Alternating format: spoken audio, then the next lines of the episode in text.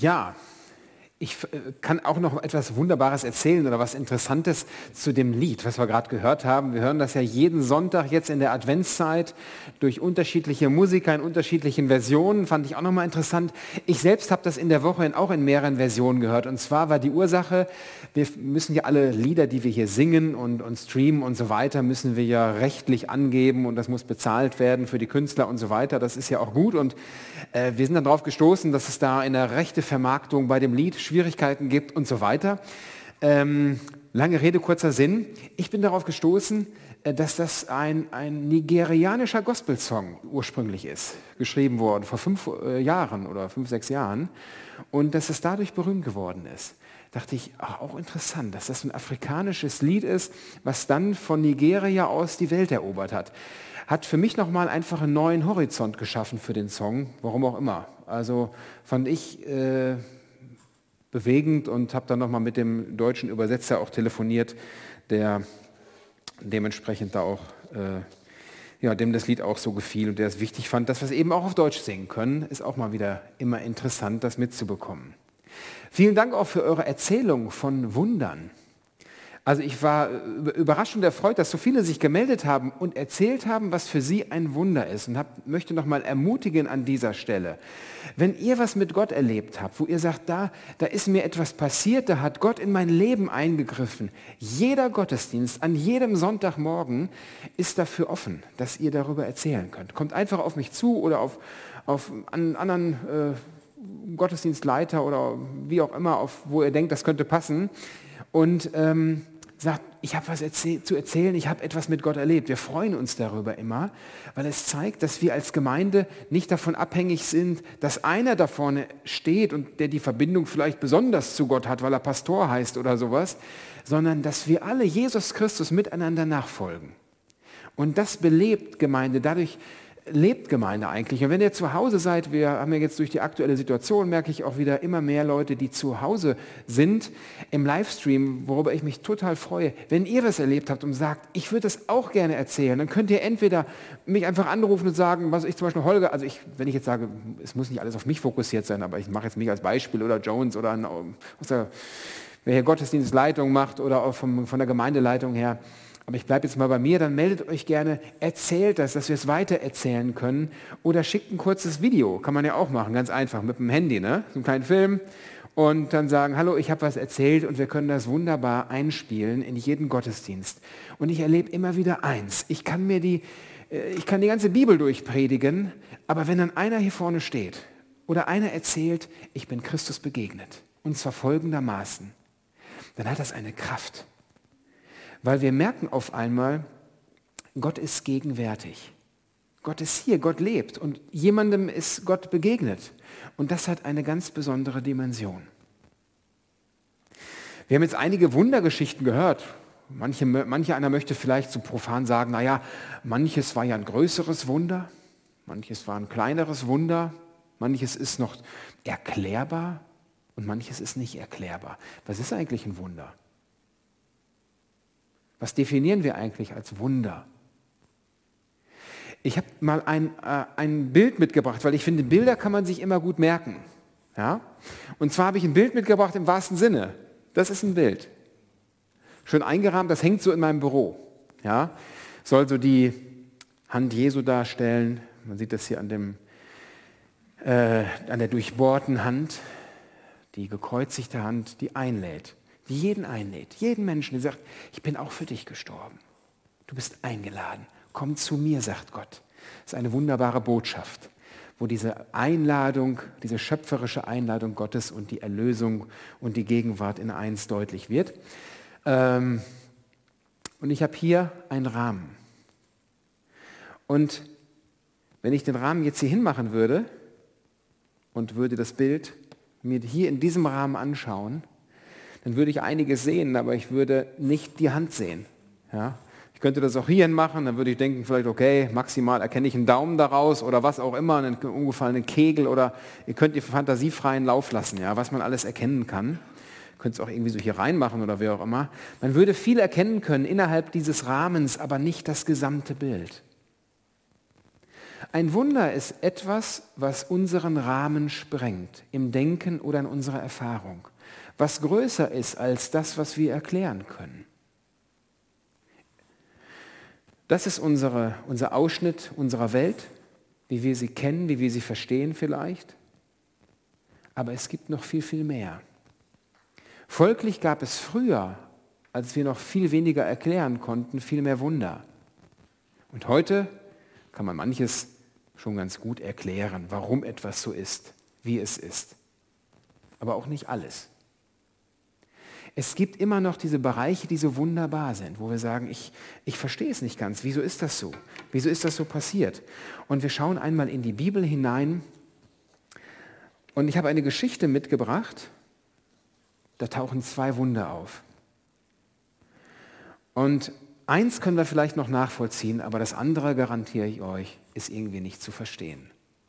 Wir lesen mal. Es ist aus Johannes 5, die Verse 1 bis 13. Johannes 5, 1 bis 13 im Neuen Testament. Einige Zeit später war wieder ein jüdisches Fest und Jesus zog nach Jerusalem. Beim Schaftor in Jerusalem gibt es einen Teich mit fünf Säulenhallen. Auf Hebräisch wird dieser Ort Bethesda genannt. In den Hallen lagen viele Kranke, Blinde, Gelähmte und Menschen mit verkrüppelten Gliedern. Und dort, da war auch ein Mann, der seit 38 Jahren krank war. Jesus sah ihn dort liegen und erkannte, dass er schon so lange krank war. Und da fragte er ihn, willst du gesund werden? Der Kranke antwortete, Herr, ich habe keinen, der mich in den Teich bringt, sobald das Wasser in Bewegung gerät. Wenn ich es aber allein versuche, steigt immer ein anderer vor mir hinein. Und da sagte Jesus zu ihm, steh auf, nimm deine Matte und geh. Und im selben Augenblick wurde der Mann gesund. Er nahm seine Matte und ging. Der Tag, an dem das geschah, war ein Sabbat. Da sagten die Vertreter der jüdischen Behörden zu dem Geheilten, es ist Sabbat. Du darfst deine Matte nicht tragen. Er antwortete ihnen, der Mann, der mich geheilt hat, der hat zu mir gesagt, nimm deine Matte und geh. Sie fragten ihn, wer ist das gewesen? Wer hat zu dir gesagt, nimm deine Matte und geh? Der Geheilte, der wusste es aber nicht. Denn Jesus war in der Menschenmenge verschwunden, die sich dort versammelt hatte. Soweit der Text heute Morgen. Ein Dichtertext, eine spannende Begebenheit, wie ich finde. Ausgangslage ist der Ort Jerusalem, irgendwo im Norden, ein Teich, fünf Säulenhallen. Wer wäre gern dort gewesen an diesem Ort? Ja, Krüppel, Lahme, Kranke liegen in diesen Hallen. Das muss gestunken haben dort. Ein elender Ort. Ich möchte nicht durch diese Hallen gewandelt sein. Der eine oder andere hat vielleicht vor Augen so einen Wellness-Tempel gehabt, ein Teich mit fünf Hallen, wie schön. Nein, das ist eine Absteige gewesen. Man kann eigentlich innehalten an diesem Text und dem mal nachfühlen. Und dann liegt da auch dieser Mann. 38 Jahre ist er krank. Das sind so Momente beim Bibellesen, wo ich denke, Jesus, 38 Jahre, weißt du, wie lang das ist? 38 Jahre krank? Also ich finde drei Tage schon viel, wenn ich krank bin. Aber 38 Jahre, warum Jesus? Warum ein so langes Leiden? Warum kein Wunder der Heilung? Und es gibt im letzten, darauf finden wir keine Antwort. Wir können Erklärungsversuche starten von der Sündhaftigkeit und dem, der Welt und, und, und so weiter. Aber, aber warum Jesus 38 Jahre? Und ich stehe davor und merke, das ist so ein Bild für einen Teil von Gott, den ich nicht verstehe, bis heute. Und wir dürfen Dinge über Gott nicht verstehen. Wir dürfen ärgerlich sein über solche Dinge. Und wir dürfen Gott in den Ohren liegen und sagen, Gott, warum machst du das so? Ich verstehe es nicht. Und damit ringen und damit Gott ringen. Und noch eine weitere Besonderheit hat dieser Text, die mich auch so ein bisschen ärgerlich macht fast. Ich habe euch nämlich einen Vers unterschlagen. Warum habe ich den nicht vorgelesen? Weil der in den biblischen Handschriften nicht in allen biblischen Handschriften vorkommt. Nur in manchen Handschriften. Jetzt könnte man sagen, wie, Moment mal, wie manche Handschriften, wie, was heißt das denn jetzt? Ist das in der Bibel oder ist es nicht in der Bibel? Naja, in manchen taucht es auf und in manchen nicht. Da heißt es nämlich in Vers 4, am Anfang steht es da, und die Menschen dort an diesem Teich Bethesda, an diesem Ort, warteten darauf, dass sich die Wellen im Wasser zeigten, denn von Zeit zu Zeit besuchte ein Engel des Herrn den Teich und bewegte das Wasser. Und wer als erster in das Wasser trat, der wurde gesund, egal an welcher Krankheit er litt. Manche Übersetzungen, ganz frühe Übersetzungen, haben diesen Teil drin und manche nicht. Und ich sehe mich da als Theologe und als einer, der gerne predigen will von vorne, äh, ärgerlich, weil ich möchte doch eine Klarheit haben. Und das habe ich im Studium schon so erlebt. Da dachte ich, hm, ach, das ist alles gar nicht so klar mit dem Bibeltext. Und die katholischen Bibeln, sag ich mal so, die haben viel mehr Bücher in der Bibel äh, seit 2000 Jahren als wir evangelischen. Und vor 500 Jahren hat Martin Luther mal so ein bisschen was geändert einfach.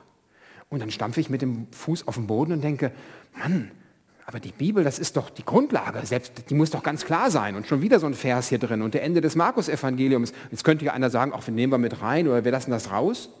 Ja, es gibt ganz viele solcher Stellen in der Bibel. Manch einer wird dann unsicher und denkt, ja, wenn die Bibel doch Gottes Wort ist, das müsste doch eigentlich klar sein. Und ich habe eins gelernt im Laufe der Zeit. Wenn Gott sich so offenbart in seinem Wort, wie er es tut, dann hat das immer einen Grund. Dass wir oft schimpfend davor stehen, hängt damit zusammen, dass all das nicht in unseren Rahmen passt. Wir denken, es muss sich doch verstehen können. Es muss doch klar sein, wenn Gott sich offenbart und Gott sagt, nee, ich bin größer. Ihr werdet mich nie begreifen. Die Grundhaltung des Christen ist Staunen. Staunen stehen wir vor Gott und wir beten diesen großen Gott an, den wir zu großen Teilen nicht verstehen. Ein bisschen was haben wir verstanden, dass er diese Welt gemacht hat irgendwie und dass er für uns ist, uns einlädt und wir bei ihm sein können, aber vieles habe ich nicht verstanden. Aber so wichtige Grunddinge schon. Und daran hangele ich mich. Und mit der Bibel, da lese ich nur, wie auch an dieser Stelle, wenn ich eintauche und das studiere, naja, manches ist nicht so ganz klar. Und Gott sagt mir an diesen Stellen, du weißt du was? Du denkst, ich habe die, die Bibel vom Himmel geschmissen. Aber das haben Menschen aufgeschrieben. So ist mein Weg, von mir zu erzählen, von den großen Taten Gottes. Und das mache ich übrigens bis heute, auch in den Gottesdiensten, auch am zweiten Advent in der Christuskirche. Da werden einige aufstehen und von mir erzählen. Nicht allumfassend, aber ein Ausschnitt von meinem Handeln, wie ich bin und wer ich bin. Und ich merke, an vielen Stellen bleibt mir die Bibel auch und alles unklar. Es passt nicht in meinen Rahmen rein.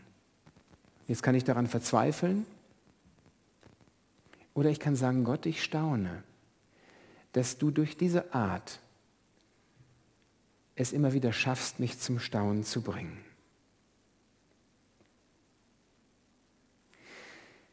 Und was mich dann bewegt in diesem Text ist, dass Jesus in diese Hallen geht. Er geht dahin, wo ich gar nicht hin will. Er geht in diese Absteige, in diese fünf Hallen, in diese Krankenhallen hinein.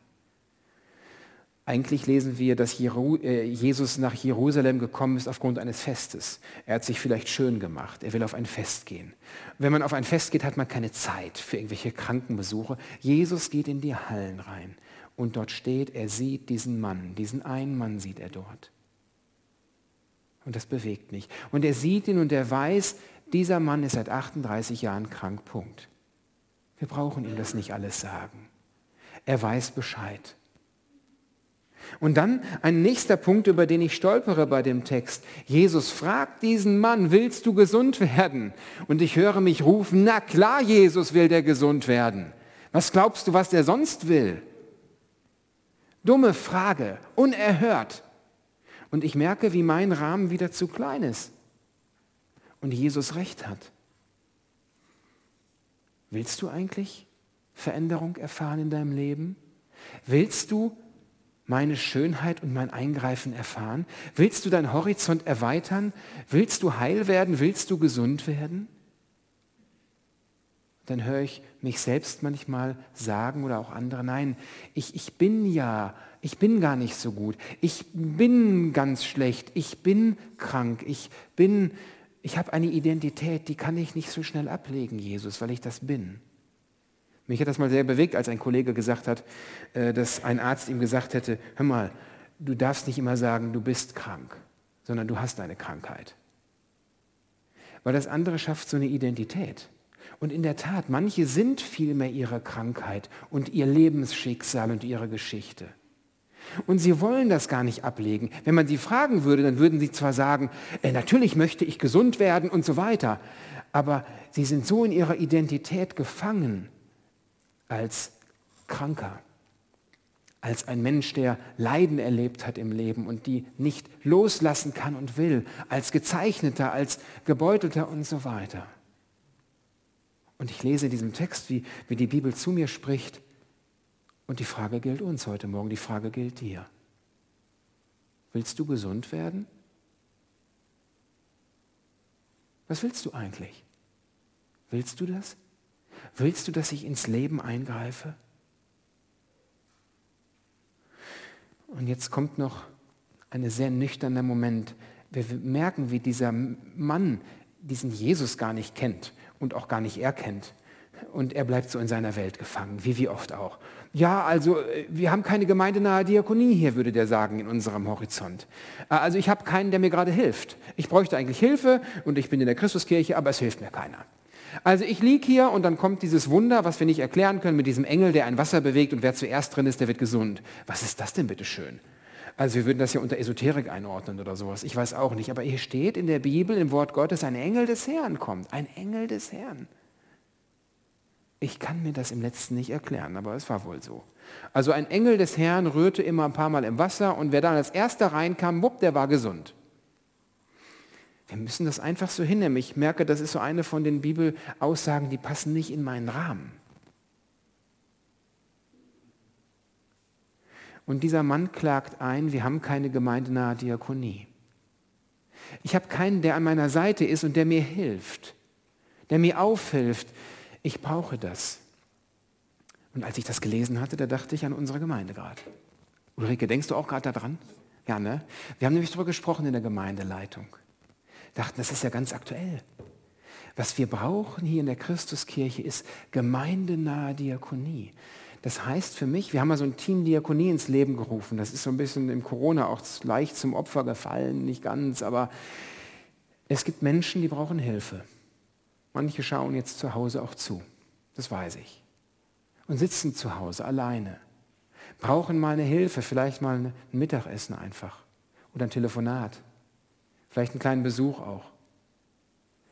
Und was ich mir wünsche, ist eins von dieser Predigt ausgehend, dass wir dieses Team Diakonie wieder beleben, dass Menschen sich melden und sagen, Holger, ich bin bereit, Menschen aufzuhelfen. Vielleicht nur einmalig, vielleicht nur einmalig, vielleicht aber auch grundsätzlich. Vielleicht kann ich nur einmal im Monat, aber ich will mich einsetzen, ganz persönlich für Menschen.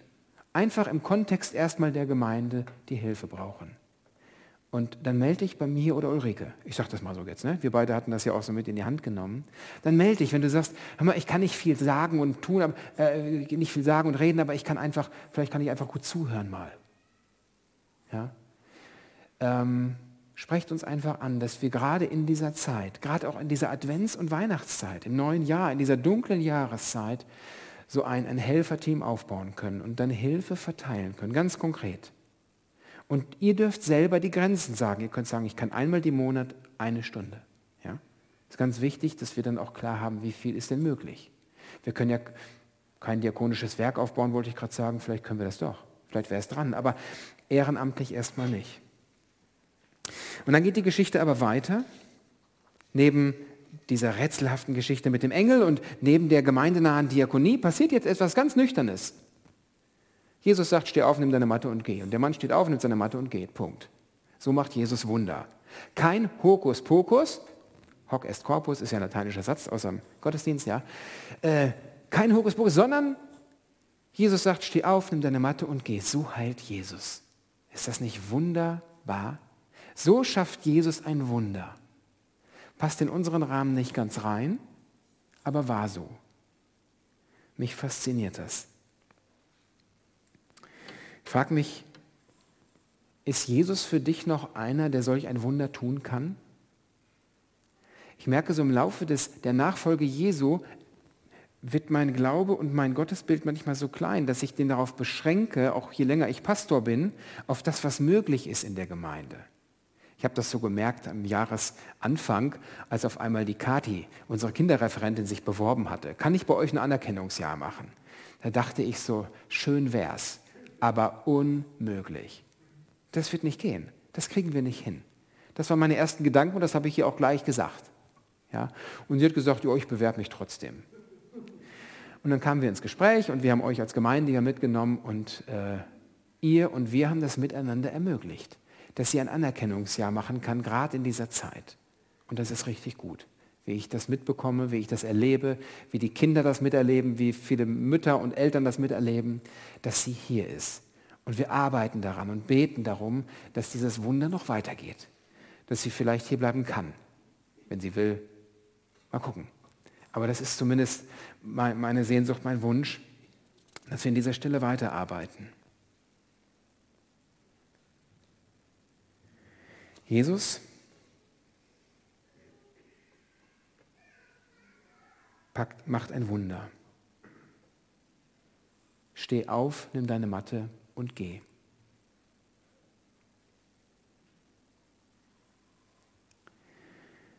Und dann kommt noch dieser fürchterliche Abschluss. Ja? Er begegnet den Hochgeistlichen. Das können wir nicht rauslassen aus der Geschichte. Warum? Weil das ist dieser typische Gemeindemoment, wo es sehr, sehr nüchtern wird. Ja, er begegnete denen, also ein Mensch, der 38 Jahre krank war, hüpft nun mit seiner Matte rum und dann haben irgendwelche Geistlichen, irgendwelche Gemeindekirchgänger, ich sage das mal so auf uns bezogen ein bisschen, nichts Besseres zu tun und zu sagen, aber es ist Sabbat, es ist Sabbat, da geht man nicht mit der Matte. Und der Typ sagt, Leute, 38 Jahre, ich kann gehen. Ja, es ist Sabbat. Das ist nicht richtig. Das steht so in der Bibel. Und übrigens, das ist sogar in den zehn Geboten drin, wenn ich das mal sagen darf. Ja, du sollst den Sabbat heiligen und so weiter. Also, das ist sogar eins der ganz Kerngebote. Und der Typ sagt, äh, sorry, ich bin gerade zum Leben erweckt worden. Ich kann, ich kann durchs Leben gehen wieder. Nee, das ist, steht nicht so in der Bibel drin. Ja, das darf nicht so sein. Findet ihr euch so ein bisschen wieder manchmal in Kirche und Gemeinde gerade an dieser Stelle, wo wir sagen, das ist nicht richtig. Und ich weiß nicht, ich erlebe manchmal unsere Gemeinde so und mich selber so, als bin der Pastor der Gemeinde. Ich darf am meisten kritisieren, ja. Könnt ihr auch am meisten machen und sowas. Und alles, was nicht ist, da äh, denke ich immer, Mann, doof, ja. Demütig, dem, macht, immer, macht mich sehr demütig, immer je länger ich hier bin. Also, manchmal erlebe ich unsere Gottesdienste auch so, wo ich denke, ach Mann, wir, die sind so horizontal. Wir sagen, oh, der Gottesdienst war zu lang, zu kurz, ja, zu laut, zu leise, zu modern, zu alt. Und was wir alles da so haben was wir alles aus der Bibel lesen auch. Der Satz war nicht richtig, das war so, das war so.